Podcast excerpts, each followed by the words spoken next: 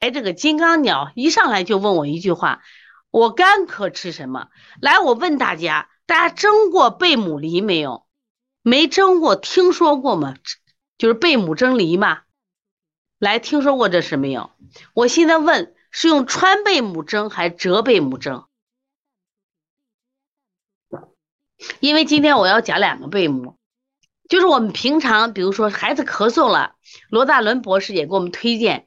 推荐就是贝母蒸梨，对，蒸过。注意，你买川贝母的时候，川贝母的价格远远高于浙贝母，它是一比浙贝母要高一倍。那么现在问题来说，那我就是应该买贵的还是买便宜的？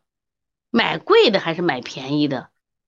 那今天我想，你很多人都吃错了，因为这些医生介绍说贝母蒸梨的时候。都光说用贝母，是不是啊？用贝母，这个车又挑贵的买，那不对。今天挑贵的买就不对，为什么？如果这个孩患儿他咳嗽，是不是？他是一个肺热的咳嗽，就是一个实证的肺热的咳嗽，热，对不对？如果说我们买药是这样子，假如说我们有一级药材、二级药材。我们可能选一级药材。我是来说来说一下，因为今天我们还要讲一个。折贝母，哎，买对的，买对的。在木星说，川贝收的多，折贝很少。但是在药店，你基本买的都是折贝母，知道吧？你基本都把折贝母买去了啊，你都不知道啊。我跟你说一下，川贝母和折贝母的区别，注意，它俩都可以清热化痰，知道吧？但是。川贝母是润肺止咳，所以说燥咳找谁？找川贝母。如果这个小朋友、这个小患者他是燥咳，那你用贝母蒸梨那刚刚好。如果这个小孩热咳，你用浙贝母蒸梨那刚刚好。明白了没有？注意不一样的啊。那你现在不清楚就要学习了吗？为什么要学习呢？因为你不在这一行，你不懂啊。所以说，贝母买的时候，川贝母要比浙贝母贵一倍的价，但不能捡贵的买，要捡对的买。所以说，秋冬天来了，孩子咳嗽，给他什么呀？对，蒸贝母，一定注意。给我们看川贝母，川贝母是苦甘微寒，甘甘微寒，归肺经，还归什么经？心经，哎，没想到这个贝母还归心经。对琉璃说：“老师如何鉴别两种药？怕被骗？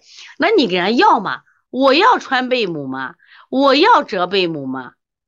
哎，陈大说：“川贝母蒸梨，川贝母蒸梨是滋阴的，浙贝母蒸梨是寒的。”来，这个谁？刚才这个琉璃是不是？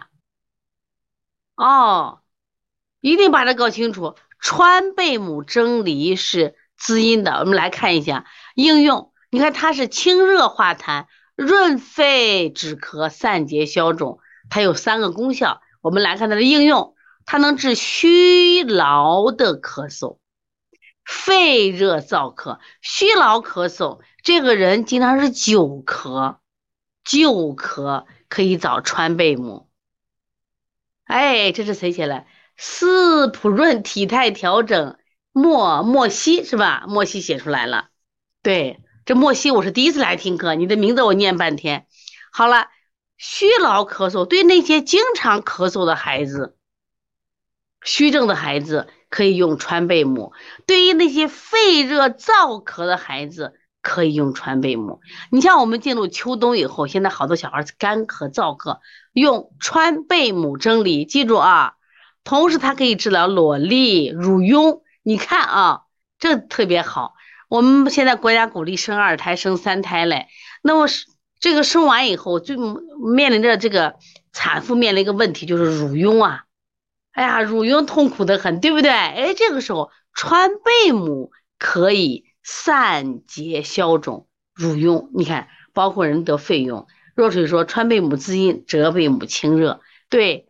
它反反乌头啊，这乌头这个是将来中药学的十八反十九味里面的啊，注意它的作用，川贝母滋阴的。